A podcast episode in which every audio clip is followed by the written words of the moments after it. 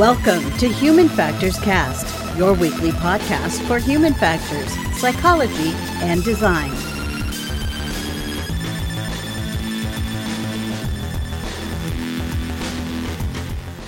Hello, what's going on, everybody? Uh, this is episode 252. We're recording this live on July 21st, 2022. This is Human Factors Cast. I'm your host, Nick Rome. I'm joined today by Mr. Barry Kirby. Hello there. Uh, okay, Obi Wan Kenobi. Uh, apparently, I'm sitting across the way from Obi Wan Kenobi. This week on the show, we're going to be talking about how smart textiles can sense how their users are moving. We're also answering some questions from the community about red flags and job descriptions, which part of human factors and UX we're bad at, and difficulties recruiting candidates for user interviews. But first, hey, next week, everybody, we're going to be off. Uh, we got some um, stuff that are is going on. Barry's going on vacation. I'm just taking a break. Yay. But but it's just a, a break from our normal programming. We are still going to have something great for you in its place. I had the chance to sit down with Joe Keebler, who's the chair of the International Symposium on Human Factors and Ergonomics in Healthcare, to talk about the conference this year. Um, but we switched up our normal conference coverage to a little bit to include some great discussion about the healthcare healthcare field as a whole uh, and where we could go in the future. And man, I think we got way out there. At one point, robot surgeons on long distance space flight was brought up. So I mean, like that's that's how far out there we kind of got. Um, but yeah, it's a great discussion, and um, I, I'm really looking forward to that hitting the airwaves. Uh, we really like Joe. He's been on the show before. I've funny enough, I've never actually talked to him on the show. I've only he's been on the show, but it was when Elise went out as a our field correspondent. Um, and uh, you know, I think we'd only talked one other time before this. Anyway, so we'll be back though with our regular episodes on August fourth. Uh, so check your feeds for that uh, interview. It'll be great. Barry, what's going on with twelve oh two? So twelve oh two. Eventually, we got the um, the episode up because I had a slight technical inability to actually upload the audio, which does is, is, is a problem with podcasting. But once I uploaded the audio, um, about ten minutes late, then we got the show where we I talked to the Sa- Safety Centre. Uh, so the Royal Air Force over here in the UK, um, they have a safety centre, and we, we spoke about just culture, which is um, it's not a new thing, but it's certainly becoming more popular about um, how organisations deal with um, blame and how people feel about reporting. So the the RAF has been going through this cultural evolution, you could say, over over around a, a, decade or so. And so we've got an insight on on what they've been doing around that and how they've done that, but also how they treat and deal with human factors um, and human factors training as a whole, and, and how it positively affected the organization. So that's live now, and go and have a go and have a listen and, and let us know what you think. Yes, but you're all here for the news, so let's get into it.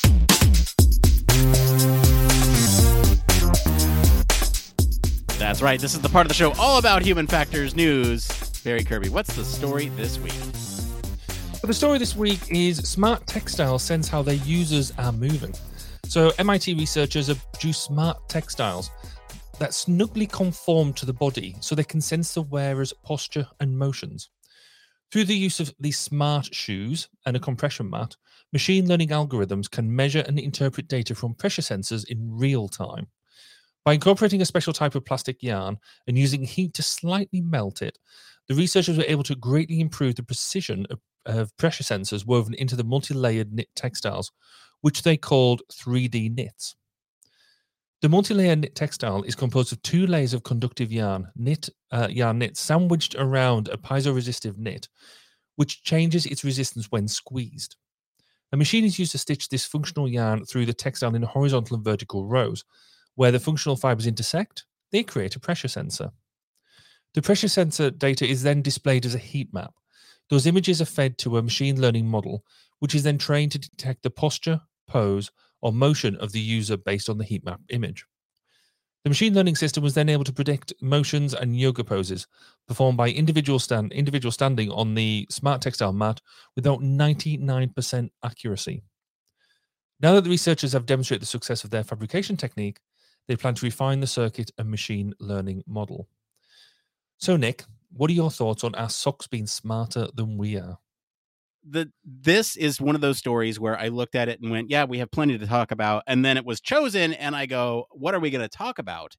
Um, because in some ways, it is very simple. We've they've created socks that sense the create the the uh, the wearer's intent to move, and that seems like a very simple thing. But then when you start thinking about the applications and where this could potentially play in, it becomes a lot more interesting.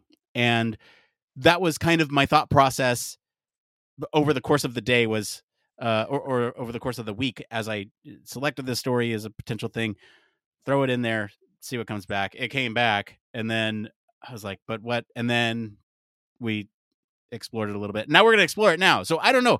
I don't know how I feel about this, Barry. I need I need to talk to you today about how I feel about this story. How do you feel about this? Well, I'm always here to to talk about your feelings, Nick, and, and how you feel about stories. So it's a good job I'm here. So for me, and they do acknowledge this in the in the article as well. This is not new. You know, this is stuff that I mean, I've been going to. You know, I've, I've always had an interest in wearable technologies, and this is truly wearable technology. And I remember going to probably one of the first conferences on this topic around 20 years ago when they were talking about um, true like sort of wearables, but we were looking at fabrics with lights on them. So it was fashion based of technology, I think, in many ways. It was like, how can you, you know, there was some interesting things like having a heat map on your body. So as you got hotter, then the light, then the LEDs went from sort of green to red in a in a sort of a network all over your body, which in theory was in was was a good idea but then you got to the practicalities of it and yeah not so good. But you know all these sort of senses but what i think they've done here is really interesting because as it's been in development over all these years the sensors have always been a clunky add-on. The sensor has always been something uh, new in that respect. So for this for them to have actually truly integrated in into it it's not so much i think about what they've done with the socks and what they've done with yoga but actually what potential is is this now going to unleash? Um, what is it what are the future applications of this that it that it could be? Because we'll talk a bit later about they haven't just done it in socks they've they've done it into different textiles and things. Um, and that's where i think the the exciting bit is about it. So it's a springboard for me. I think it's going to be i think i think we should have quite a good discussion as long as you remember to switch your mic on. Yeah, mic is on. I'm good to go. Let's let's start talking about it because I think the first thing I'm not going to go in order of our show notes because that's uh that's responsible and I'm clearly off the deep end already. So so here's the thing. I I want to go to the first place in which I thought about this. Um I think the first thought I had in terms of application was uh really it was um aviation. Mm-hmm. So the thing for me is you're controlling rudder with your feet, and I guess this is uh, applicable. And, and shortly after, my thought went to surface transportation as well. You're controlling things with your feet, and if these wearables can detect your movements and detect your intent before you even do it based on like i don't know micro movements of your muscles in your feet uh, it can then adjust the system to accommodate for what it thinks you're going to do. So, for example, let's say um, you're driving, right? Let's use the surface transportation example because that's a lot more familiar to a lot more people. Let's say you're driving down the road and um, the the you you look ahead of you and you see a car stopped and so you need to take your foot off of the brakes and onto the gas now the car can understand when you take your foot off the brake or sorry off the gas but it uh it can't understand that you're moving over to the brake and it's a confirmation then for the system that you are actually intending to brake and uh, it might actually brake earlier if it detects that you're moving that way. And so i don't know there's some like really small improvements that we can make and really when we're talking about something like surface transportation milliseconds matter when it comes to reaction time. And so if you see a ball, you know, coming down the way, um, and there's a child in the street and you lift your foot off the gas and go over to the brake, if it can automatically brake before it even before you even get to that pedal, uh, and let's say like this is a hypothetical situation where there's no the sensors on board in a high tech car are not picking up things in the environment that you are as a driver, right? That's kind of the scenario here. Um, so that's that's kind of my first thought of where this application could go. And I mean, that's everyone wearing these socks while they drive is a little far fetched, but think about that type of application where maybe you know you have uh, defense applications where they are maneuvering uh, different vehicles, and um, you have something very similar going on. Uh, Barry, what, where do you want to go from here? So I want to, I want to.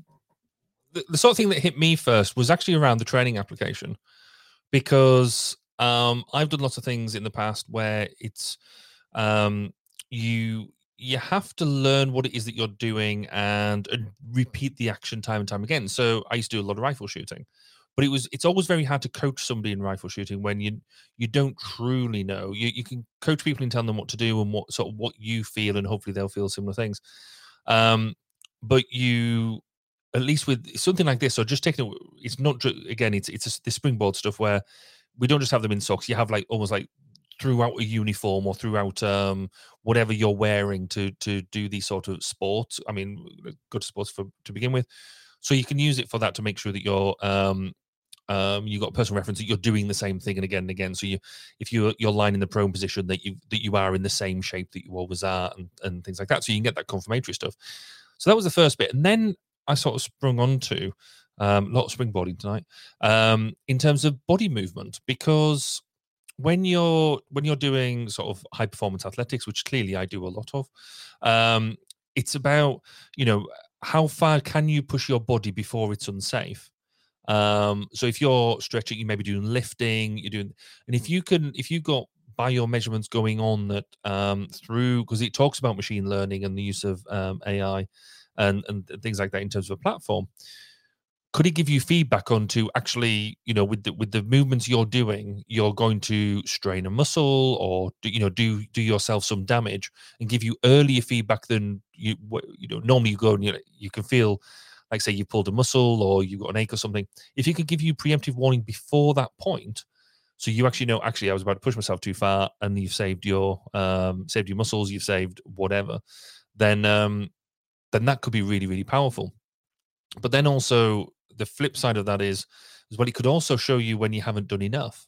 If you've got an ability to say you're stretching off or you're maybe again like lifting lifting something or or doing some sort of endurance, if through the sensors it knows that actually you could push yourself that little bit harder, you've got the capability to do so, then actually could give you that positive feedback of actually no, you, you can go a bit further.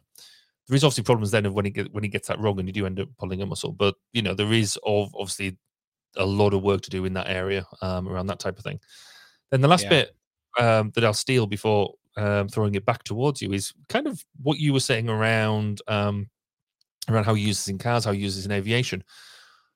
Similar could be said for simulation when you're using simulators to to do training and things like that. It could um, we, we could use you could actually use these in so you don't need um, maybe so all the pedals and stuff that you would in um in a, in a high fidelity simulator could just have it just being able to do the movements and being able to detect the movements feed into um, a simulation. So you don't need to spend as much money on say a cockpit simulator and things like that. You can actually do more around um, a a more medium or low fidelity simulator that way because you because you basically you're recording the movements anyway. You can get the intent of what what they were trying to do and feed it into um in, into that sort of thing so that's my sort of piece around um, training. Where would you like to take it next? Well, well, I want to I want to comment on the sort of training aspect of body movement and endurance because I actually put this under you know another another part of our notes here in terms of personal fitness and um you know i think this is it's one of those things where it can cross over in many different directions and so the fact that we both came up with these applications without looking at each other's notes is actually really impressive. So I, I actually wrote down, you know, improving um, form when doing things that involve feet for like weight training, right? So if you're, you know, uh, if your feet could be further apart uh, or further together, like this is personal fitness. This isn't necessarily training for like infantry or anything like that. And so, um, I just think that there's there's potential applications there. There's uh, absolutely personalized recommendations based on um, the way that you're carrying yourself, these socks would be able to understand what pressure is being put on your body at that time and whether or not you are maintaining good form based on your foot placement and all that stuff. And so, yeah, I had a lot of the same points, and I thought that was um, I thought that was funny that we both came up with that. Uh, and so I guess the next place that I want to go is kind of along the lines of when you said simulation. Um, and I, for me, big VR guy over here, I'm thinking virtual environments. They actually might. Um, so one constant issue with virtual environments is the processing power required to render these environments in a high enough fidelity or high fidelity. I shouldn't say high enough fidelity, but a high fidelity uh, render of these environments um, because you are looking through a device that uh, doesn't know where you're going to look next. But if you had that tied into some wearables on your feet, um, that could sense when you know based on like micro muscle movements when you were about to pick up your foot and move in a different direction uh, it might be able to help the computer processing power render that a little bit better um, and assist with some of that latency that often contributes to things like motion sickness and so that to me is a a huge thing that could potentially be uh, improved, I guess, by this type of technology. And it links back to training, right? A lot of training is done in virtual environments through VR. And so when you have that sort of reduction in latency and less people experiencing this sort of motion sickness, you're going to be able to move more people into VR and present them with novel situations that they may or may not be able to train for in real life because they are dangerous or uh, unsafe or you know any other adjective that you want to use about those. And so i think that's another really great application. Um, i'm going to pass it over to you because i feel like you have something to say about that. Yeah i was going to say the i mean that certainly could help with the whole uncanny valley um, situation couldn't it? Um, but also really with augmented reality. When you look at augmented reality applications um, this is something to do with you know that anticipatory processing. Um, we might have just come up with a term there that might be we, we should copyright that or something. Um, anticipatory processing, I like it.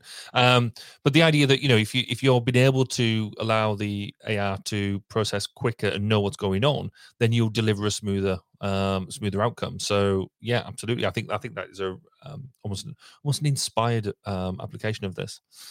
Um, and like I say that that tie over between that and training, I think I think the application of this in training in terms of um, being, you know, good form, good function, absolutely. Um, but also we've got the um, that that rehabilitation side. Um, I mean, the one that sort of came to me was if you, know people who are um, looking to engage after uh, after significant injury. Um, again, going going for the whole whole um, application rather than having to have a physio there all the time can it give you the feedback because some people just want to go and do it on their own um, can it give you that feedback to um, to play with that game so yeah i think there, there is a lot there um, have you got any more sort of anything more around the sort of healthcare application that uh, that excites you yeah, we'll pull in a couple from the article here, right? So you mentioned rehabilitation. Um, you could track the gait of somebody who's learning to walk again after an injury. Uh, socks could monitor uh, pressure on a diabetic person's foot uh, to prevent formation of ulcers. Uh, they also talk about some of the accuracy uh, with these 3D knits um, and how it could make them useful for applications like prosthetics, where precision is essential, uh, and being able to control those prosthetics. Um, a smart textile liner could measure the pressure a prosthetic limb places on the socket uh, enabling a prosthesis to easily see how well the device fits. So, um, you know, with fitting and adjustment on these prosthetics, it could really help. Um, but I also feel like, you know, th- this would help, could potentially help with something like proprioception uh, down the line if the prosthetic itself is understanding the intent based on where you're moving it then yeah it could definitely have some impact there.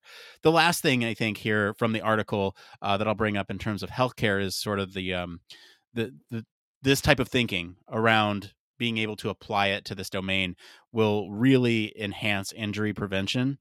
It's weird to say it that way, but it will reduce injuries and it will enhance detection techniques to help evaluate some of this direct rehabilitation. So I think there's some really good healthcare applications um, and you know, I, I it does really excite me in terms of the different domains. Like just in this, I guess, couple minutes that we've been talking, we've already talked on healthcare, we've talked on training, we've talked on virtual environments, surface transportation, aviation, defense. There's so many things that we've already touched on based on this little sock. This it's a sock.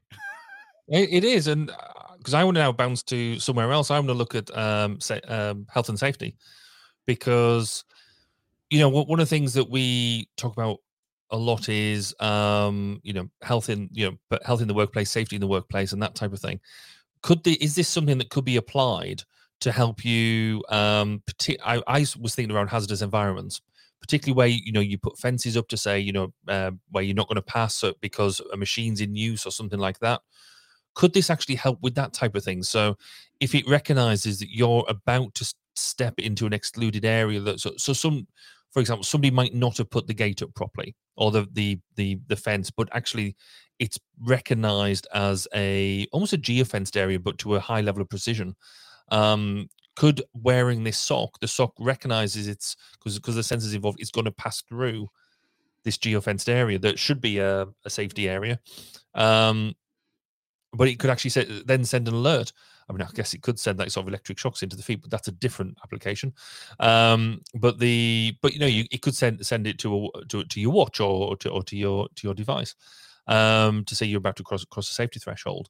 I think there is that sort of element, but also if you're using, you know, if you're not wearing the um, the appropriate footwear, you know, if you can your socks sense that you're wearing the appropriate steel steel toe cap boots, um, or or that type of thing. So actually helping um, you with your with your PPE.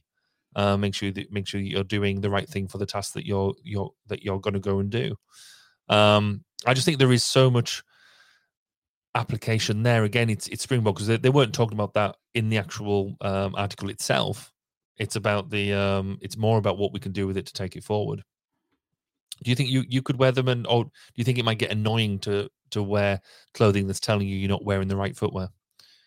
Ah, uh, I don't know. It depends on. Ah, there it is. It depends on the. uh Sorry, I'm so distracted by that now that I've lost my train of thought. I think really though, it it really it does depend on the application and what the benefits are from wearing it all day, right? I can mm-hmm. see a situation where if it I don't know, saves my life multiple times a day because it senses I'm about to step on one of my son's Hot Wheels, uh, then um, yeah, I wouldn't mind wearing these all day. Uh, I think if if I was working in a hazardous environment, I would definitely wear them. If talk about PPE, this is like you know another piece of PPE that you would have to uh, wear because it's almost like a um, anticipatory uh what did you say?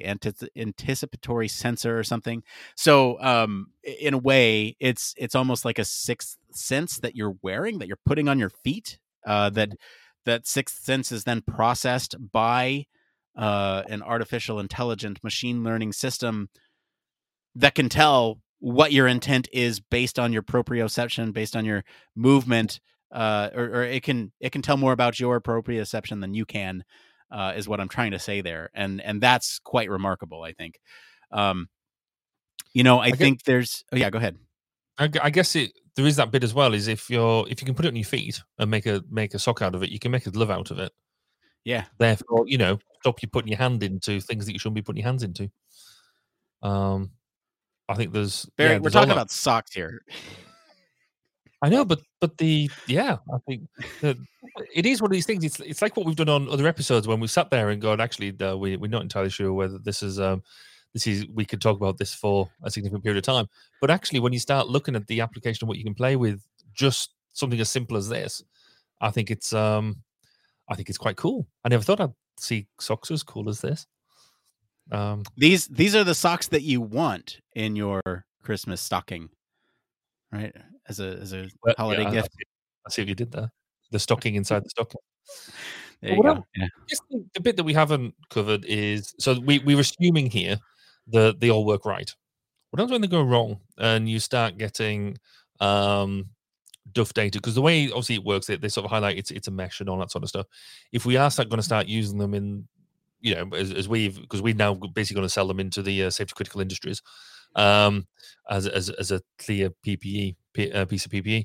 What happens if that sort of stuff goes wrong and it starts giving you cues that um, that are wrong, or even if it's just you know you're you're an athlete and it starts pulling out weird data. I think there's how do you how do you bring out the um, or how do you warn the fact that it's it's it's not great? I guess it would have to be through the device, wouldn't it? Um, there's there's no other way of of really doing it. You certainly don't want to get, to give you electric shocks or buzzes when it's um, when it's not working properly.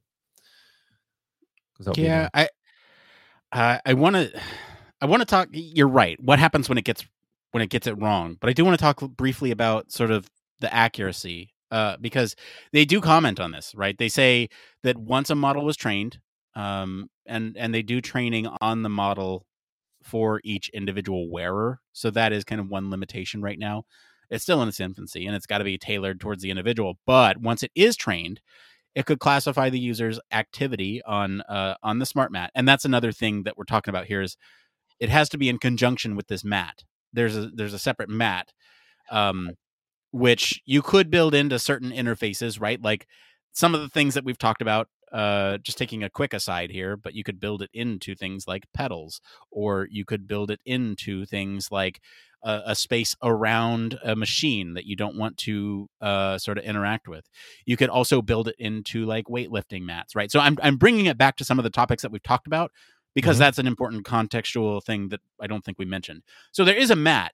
Um, but once the model was trained, it could classify the user's activity on the smart mat, so whether they're walking, running, doing push-ups, etc., with 99.6% accuracy, uh, and could recognize uh, seven different yoga poses with 97.7% accuracy. And so, thinking about the data that goes into this, it's just feet, and it's just a mat that is mm-hmm. looking at this. And so, when when I look at what goes wrong, that is a 0.4% for those first four things walking, running, doing push ups. And then the yoga poses is like 1.3%. It's a low percentage. Yes, we do have to figure out what happens when it goes wrong and what the critical um what the steps are to to fix those issues in a like mission critical environment but that high level of accuracy is is really very is really striking. Yeah, it's striking mm-hmm. to me. Like that is a high level of accuracy. And we are just talking about this eh, from the perspective of this small ecosystem, the sock and the mat. When you compare or sorry, when you combine that with other pieces of technology that could potentially understand a little bit more about what's going on in an environment such as, I don't know, external cameras that are monitoring a situation also using machine learning to uh, understand user intent. Uh, when you pair it with other things like, I don't know, even something as simple as a smartwatch that is taking things like uh, heart rate monitoring, um, albeit you know less accurate than something else. When they're doing something like heart rate monitoring, activity tracking, when you pair it, you get a much uh, more clear picture. And so I think th- we we're talking about this in a vacuum, but there's when you start to combine it with other pieces of technology and other solutions, you really get some good coverage and some good applications. I don't think we've even broken the surface on yet. No, I, th- I think you're absolutely right. I think there is this whole idea, um, and they do say that um, they were in the article that they've been exploring more collaborative applications. So, in collaboration with a sound designer and a contemporary dancer, they developed the smart textile carpet that drives musical notes and soundscapes based on the dancer's steps to explore the bi- bidirectional relationship between music and choreography. So, really, what that's doing there is taking um, movement and pairing it with another input output. So, in this case, um, sound and that type of thing. But just the fact that you're interacting with your environment um, in a different way um, is just fascinating. Um, and you can sort of see with other applications, you could take what, as you quite rightly say, is in theory quite a quite a simple technology, although quite complex to to to um, to build and and make sure it works. But it is still simple nonetheless. Um, of how we can uh, we can how, how we can use this and, and make our environments more interactive. And your point is is a really good one in the fact that this on its own possibly has limited value, but combine it with other we basically with the rich data sets that we've got nowadays, because we do have cameras out there. We do, we're all wear, wearing um, smartphones, watches, um, all that sort of stuff, which kind of leads me to sort of one of my last points here is there is a lot of data there. And as with a lot of these uh, papers that we talk about, it's still in, in its infancy, etc., etc., etc., etc. But where and how is all this data processed? Um, and is there an opportunity there for um, so how, how you design all this need will need to take into account that all this data is going to be there and it needs to be time synchronized and, and all that sort of good stuff but is there a, an aspect here where um, what could people learn about you um, if they were to steal this data because um, mm. there's a lot of people talking at the moment around or have been talking around you know you a lot of people wearing Fitbits and heart rate monitors and all that sort of stuff and putting all that all that data out into the, into the cloud in, into the um in, into onto cloud servers which is all well and good but then all the, all these companies are then using that data anonymized granted but it, um, they're then able to use all them vast data sets in order to make computational leaps. Um, and so again what would where would this data be stored? How would it be used? Um, and how would people see with, with data privacy? Could could something that what you know what's the unintended consequence? Um i don't think that's necessary it's not a blocker in any way but i do think it is something that we probably need to think about.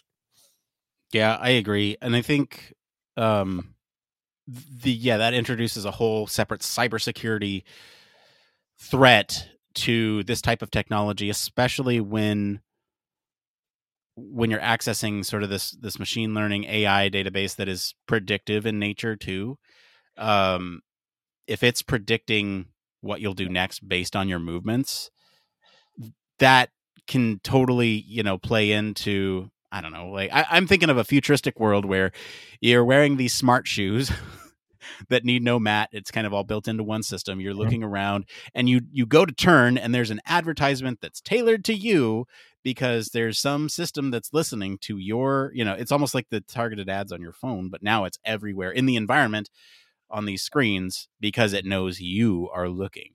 Uh, and that's kind of this scary future that I think a lot of marketers want. Um, but mm, yeah, uh, you know, I will say, uh, sort of my last point here is kind of um, looking at the future of research on this. You know, they do mention uh, the the authors of this paper do mention that they want to conduct tests on smart shoes outside of this lab environment, right? To see how other conditions like temperature, humidity impact the accuracy of the sensors. Beyond that, I'm really excited to see where these researchers think that there's application outside of the domains that they've already mentioned outside of the domains that we've mentioned. Somebody listening somewhere is going is yelling at us saying you didn't bring up this domain and it would be totally cool in this domain. I know somebody out there is yelling at us right now and I want to hear from you. Like, where is that domain? Like, tell us. That's it's super exciting to me. Um, and it's just some, you know, simple oversight on our part. That's just, I wish, uh, I wish we knew. Um, and so, like, the future of this is exciting. And yes, there's some things that we got to figure out, but I don't know. You've turned me around on Smart Socks, Barry. Are there any are there any other points that you want to make about this article before we uh, move on? Yeah, if they've got some going spare that they want uh, want testing, then then just send them over. I'm more than happy to do that. Same here. Well, thank you to our patrons this week uh, for selecting our topic, and thank you to our friends over at MIT News for our news story this week. If you want to follow along, we do post the links to the original articles uh, on our weekly roundups on our blog. You can also join us on Discord for more discussion on these stories and more. We're going to take a quick break and we'll be back to see what's going on in the human factors community right after this. Human Factors Cast brings you the best in human factors news, interviews, conference coverage, and overall fun conversations into each and every episode we produce. But we can't do it without you. The Human Factors Cast Network is 100% listener supported. All the funds that go into running the show come from our listeners. Our patrons are our priority, and we want to ensure we're giving back to you for supporting us. Pledges start at just $1 per month and include rewards like access to our weekly Q&As with the hosts, personalized professional reviews, and Human Factors Minute, a Patreon-only weekly podcast where the hosts break down unique, obscure, and interesting human factors topics in just 1 minute. Patreon rewards are always evolving, so stop by patreon.com slash humanfactorscast to see what support level may be right for you.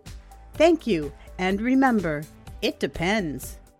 Yes, huge thank you as always to our patrons. We especially want to thank our honorary Human Factors Cast staff patron, Michelle Tripp. Patrons like you keep the show running, keep the lab running. And uh, speaking of the lab, we have been hard at work on Human Factors Minute. It's our supporter only podcast where we do a bunch of research on a section of human factors, UX, HCI, break it down in theoretically uh, a minute or less. Uh, but looking at some stats, you're actually getting a little bit more than a minute on average. So we, we're hard at work over here. Barry, uh, last time we checked in on Human Factors Minute, I think we're at like 121 episodes. You want to take a guess as to how many episodes we have now?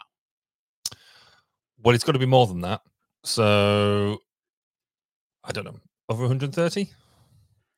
Over 130 is a great number. In fact, we talked about this eight weeks on the show. Uh, sorry, 10 weeks on the show. Uh, we do the we do the check in of the Patreon stats every ten uh-huh. weeks, which is all interesting. So oh, I, I, didn't get that. I, I should have realized my pattern matching isn't very good. so if you think about it, right, we should be at 131, right? 10 more weeks. No, we're at 136 because we did a whole bunch of episodes for Pride that we released out publicly. So we're at 136 episodes with a total runtime of two hours, 49 minutes, and uh, 10 seconds. So really exciting. Um, and then we also have an average length of one minute and 15 seconds. Like I said, you're getting a little bit more. Longest episode and shortest episode really haven't changed much. We still have the Human Factors and Ergonomic Society technical group of surface transportation uh, and the the HFE tag system safety, health hazard, survivability. Three of them at 159. We're trying really hard to come on in under that two minutes, so that way we can say at least the leading number is one minute, uh, yeah. and then our shortest one was on uh, the aging technical group at 40 seconds. So, you know, I'm I Human Factors Minute is something that I'm incredibly proud of. Uh, it, it is a passion project for not only me, but so many people in our Human Factors Cast digital media lab. So they've authored many of the scripts. Uh, even even though Barry, Blake, myself read them, they've authored many of them. And yes, this is still an exclusive place where you can hear that Blake content. We're still working on that. We're still working that. I promise. Uh, but Sorry, it has to be behind a paywall, but uh, yeah. Anyway, um, let's get into this next part of the show. We like to call. It came from. It came from. That's right. It came from. This is the part of the show where we search all over the internet to bring you topics that the community, that could be anybody, as as long as it's uh talking about human factors. It's it's uh it's good. If you find this stuff useful, give us a like wherever you're watching or listening to help other people find this content. Algorithms, yada yada. Anyway, we got three tonight. Uh, this one, this first one's by Regina Squirrel on the UX Research subreddit. Uh, they write red flag in the job description. Wouldn't want to work for a boss like that. They then submit an image with a, a portion of this job uh, description circled.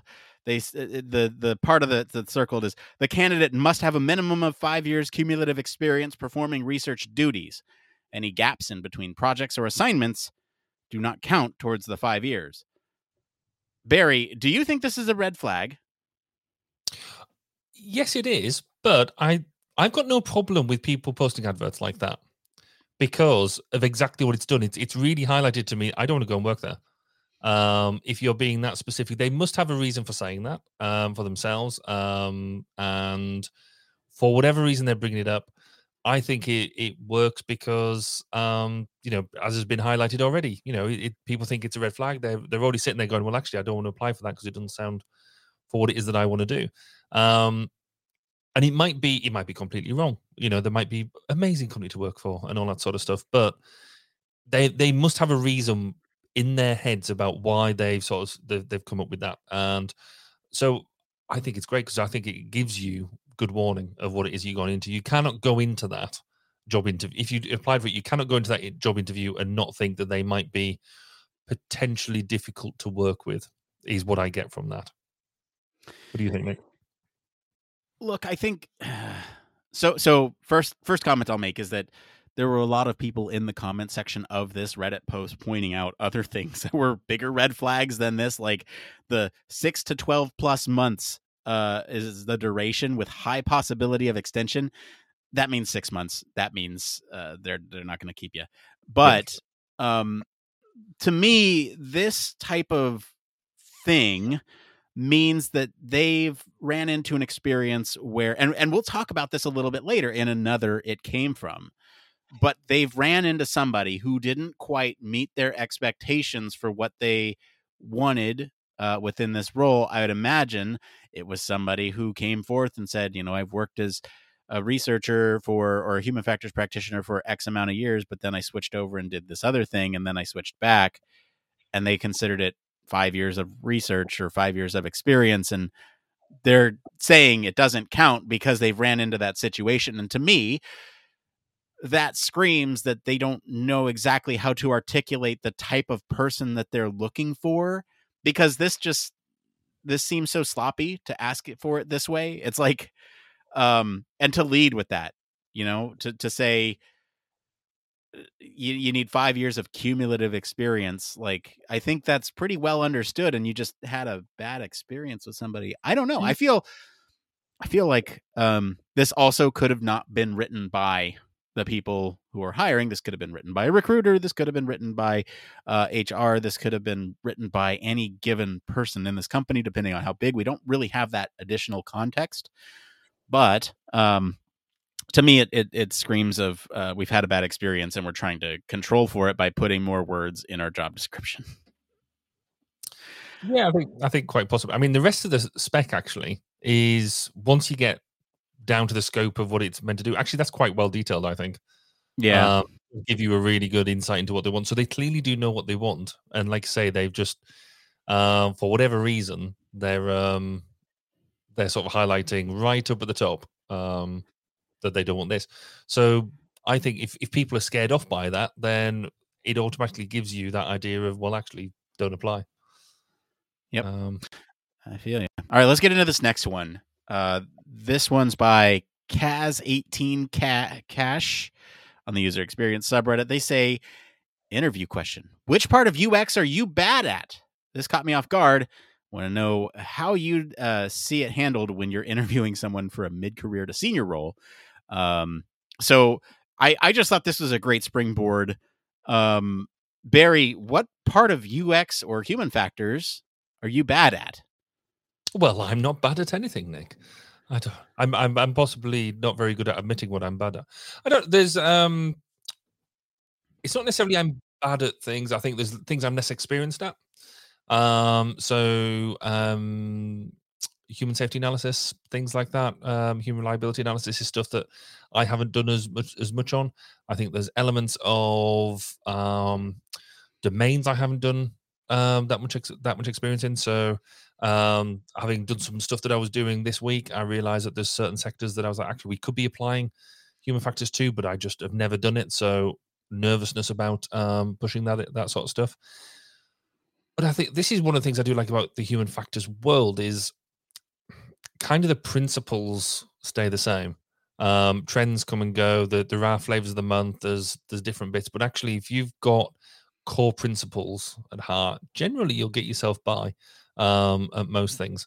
Um, there must be something I am really bad at. Um, I might have to come back. I might, I might blurt it out later on, halfway through. It's a tough I, one. You know, um, because clearly I'm I'm not brilliant at everything. Um, Did this catch you off too? Right? Like it has. I, I, think it has. I think there's, like I said, there, there are bits I've bits I'm not very good at. That's because I'm not bad at them. It's just because I've not done them. Um, hmm, I'm gonna have to think. Well, what about you, Nick? What, what, what are you terrible at? well, I okay. They said bad, not terrible. So look, like I, I, I also I, I also I picked this question and I said, "Oh, that's a great question. I don't know how to answer, but it's a great question."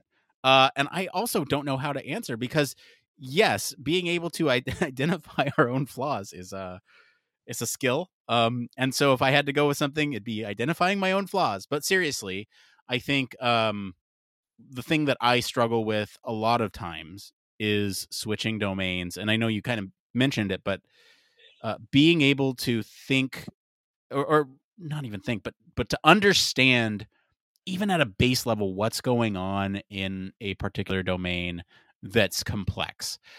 So, like when I shifted to defense after being in electrical for a while, I had a really hard time understanding everything about military structure. And that's very complex when you think about the relationships between people.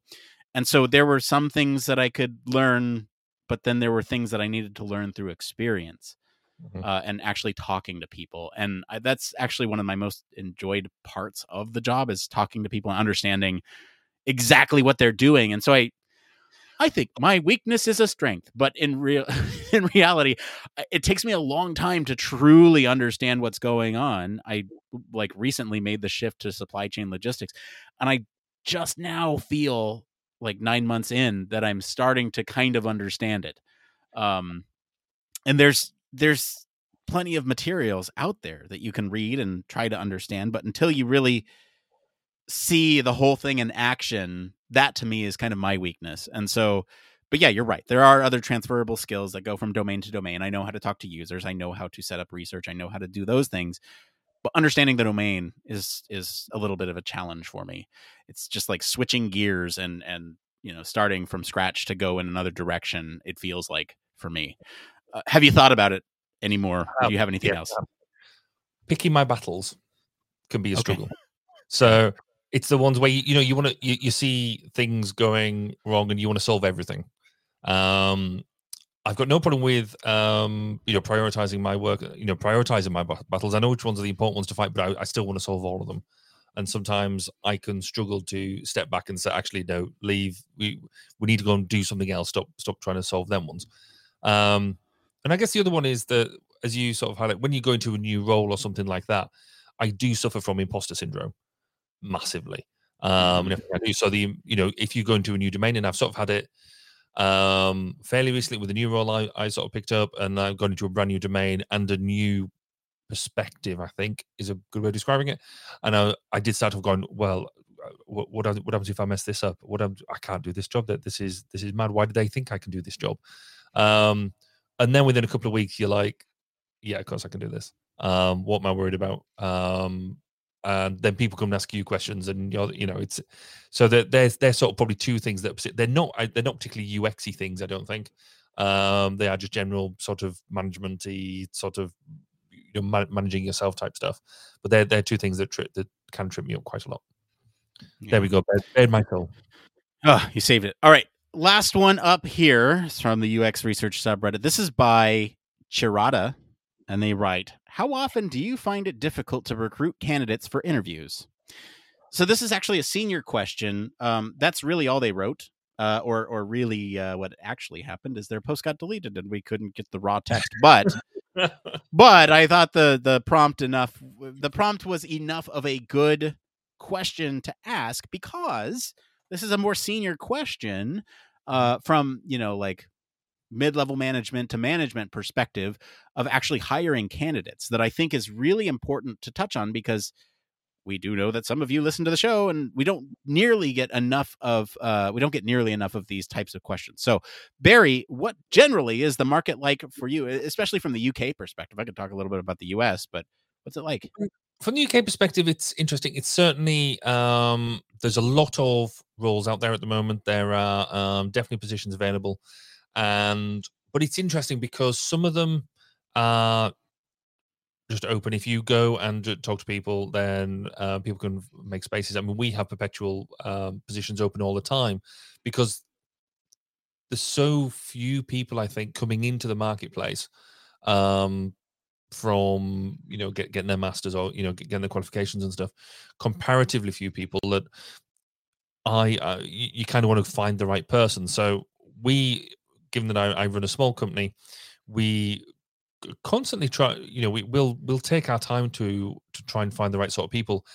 The thing that i struggle with as well alongside this is um, there's a big drive at the moment and i completely get it about putting um, uh, salary numbers onto roles um, which you should absolutely do but then i do suffer myself from saying i just want to meet people because I actually you might see somebody who's either you know brand new shiny graduate um, who you can see massive amounts of potential for, but you might also have somebody who is either want to do flexible working or retiring or you know or coming close to retirement and they want one more job and, and all this sort of stuff and all of these people bring different values and you i'm i'm quite i quite like to recruit on um, what's going to build my team, what's going to build, what is going to bring something a nuance to the team that maybe I did, you know, we don't have, and um, but that's because we're a small team. If you're a larger team, um, then sometimes it can be it's well one one way it's easy to recruit if you've got the um the almost that production line type approach.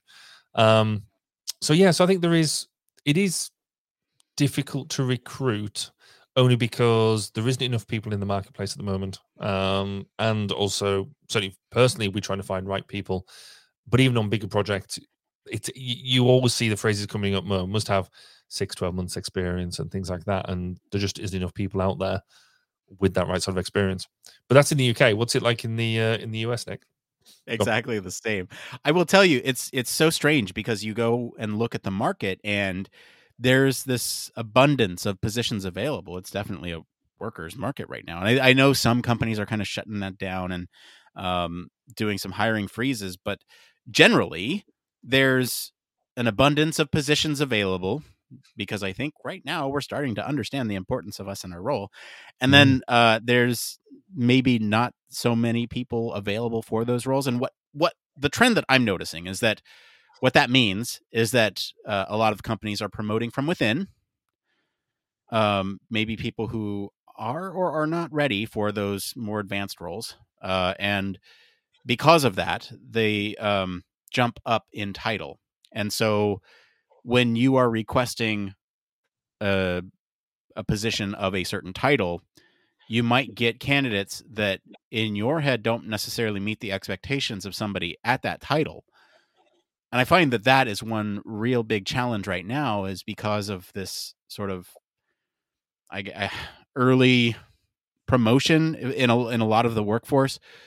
You kind of have to reset your expectations for what a senior in a role is, or what a what a mid level role is, um, or even what a management role is. And so there's this like weird adjustment of expectations right now, and because of that, uh, yes, it's very difficult because even when you find people to apply for that position and you talk to them it's like okay this is not matching the like profile that i had. And then you run into issues like in that first question where they had to describe very distinctly what that experience was like um 5 years uh you know cumulative not no gaps or mm. um eh, so, so you run into weird situations like that where you have those expectations aren't being met um or you know those expectations i should say on the hiring part isn't adjusted to meet the expectations of what the market looks like. It's a very uh, weird market right now. It's weird. It is and, and we, we we're trying to find some so we we're actually going to be putting out um start, literally start recruitment drive in I think in the next next month or so. Um because we're going to do a two stage um, or two bursts of recruitment over, over the next um, 12 to 18 months. And um, one of them has got, it's almost a bit like that earlier um, thing where it has a language application. Um, that, so we've, we've got a similar thing where actually I want a human factors practitioner of any sort of standard, to be honest, as long as, as long as they, they fit the team, but we want them to speak Welsh um, because of um, because of where we're at in our geography and, and, and this, that, and the other. And there are, funny enough, there's not that many human factors practitioners out there in the first place. To find one that also speaks Welsh um, is going to prove incredibly difficult. So, yeah, there's, there's, it's interesting. The more, the more precise you have, you you end up being on your, um, uh, your job advert, the less chance you've got, you've got of filling it. So, mm-hmm. just because the way, just because the way the market is at the moment it's a careful balance on the on the more senior side to write up those those job descriptions. All right. Well, why don't we go ahead and get into one more thing? We don't need an introduction for this. Barry, what's your one more thing this week? Well, I've started a new sport. Um, I, I, started a couple of weeks ago, but I've started to do archery. Um, it's something I did um, years ago, but then um, past couple of weeks I've sort of got back into it, got, got into a bit beginner's course and things like that. I've currently got a very aching shoulder because I've, I've I was doing it last night and it was good fun. Um, but it is really it's what I found about it is it's a really good way because you have to focus on what you're doing. You have to sort of clear your mind um, to be able to focus on you know put, basically putting arrows down the range um, and things like that. And I'm I'm just thoroughly enjoying it at the moment, pick, picking up some new skills and actually being it's a very, I guess, a physical thing to do, but without you know, out anything like running and and things like that that make you exert yourself. Um, so it's quite a, a strength, but a bit of a stamina thing, and yeah, I'm I'm thoroughly enjoying it.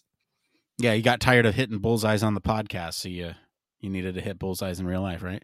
Something like that, yeah.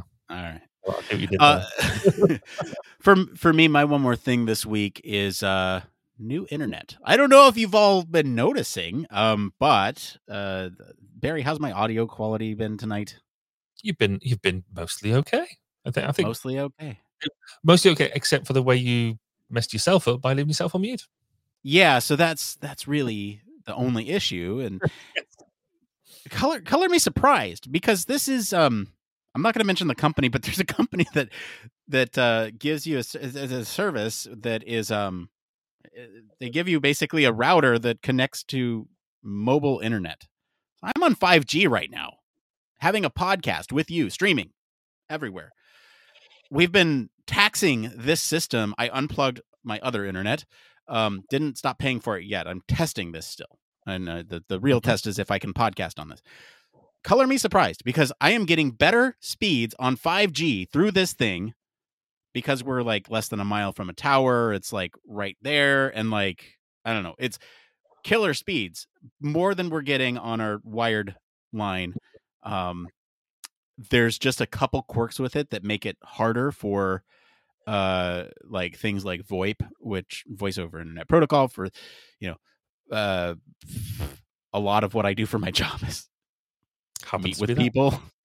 Um, and so it's like it's almost there, and I'm very excited about it, and it's so good. It's just that little bit that's uh, holding me back, and it's so cheap too. Anyway, uh, that's oh. that's my one more thing this week. With um, yeah. All right, that's it for today, everyone. If you like this episode, enjoy some of the discussion about socks. We encourage you to go listen to uh, wearables. Yeah, there you go.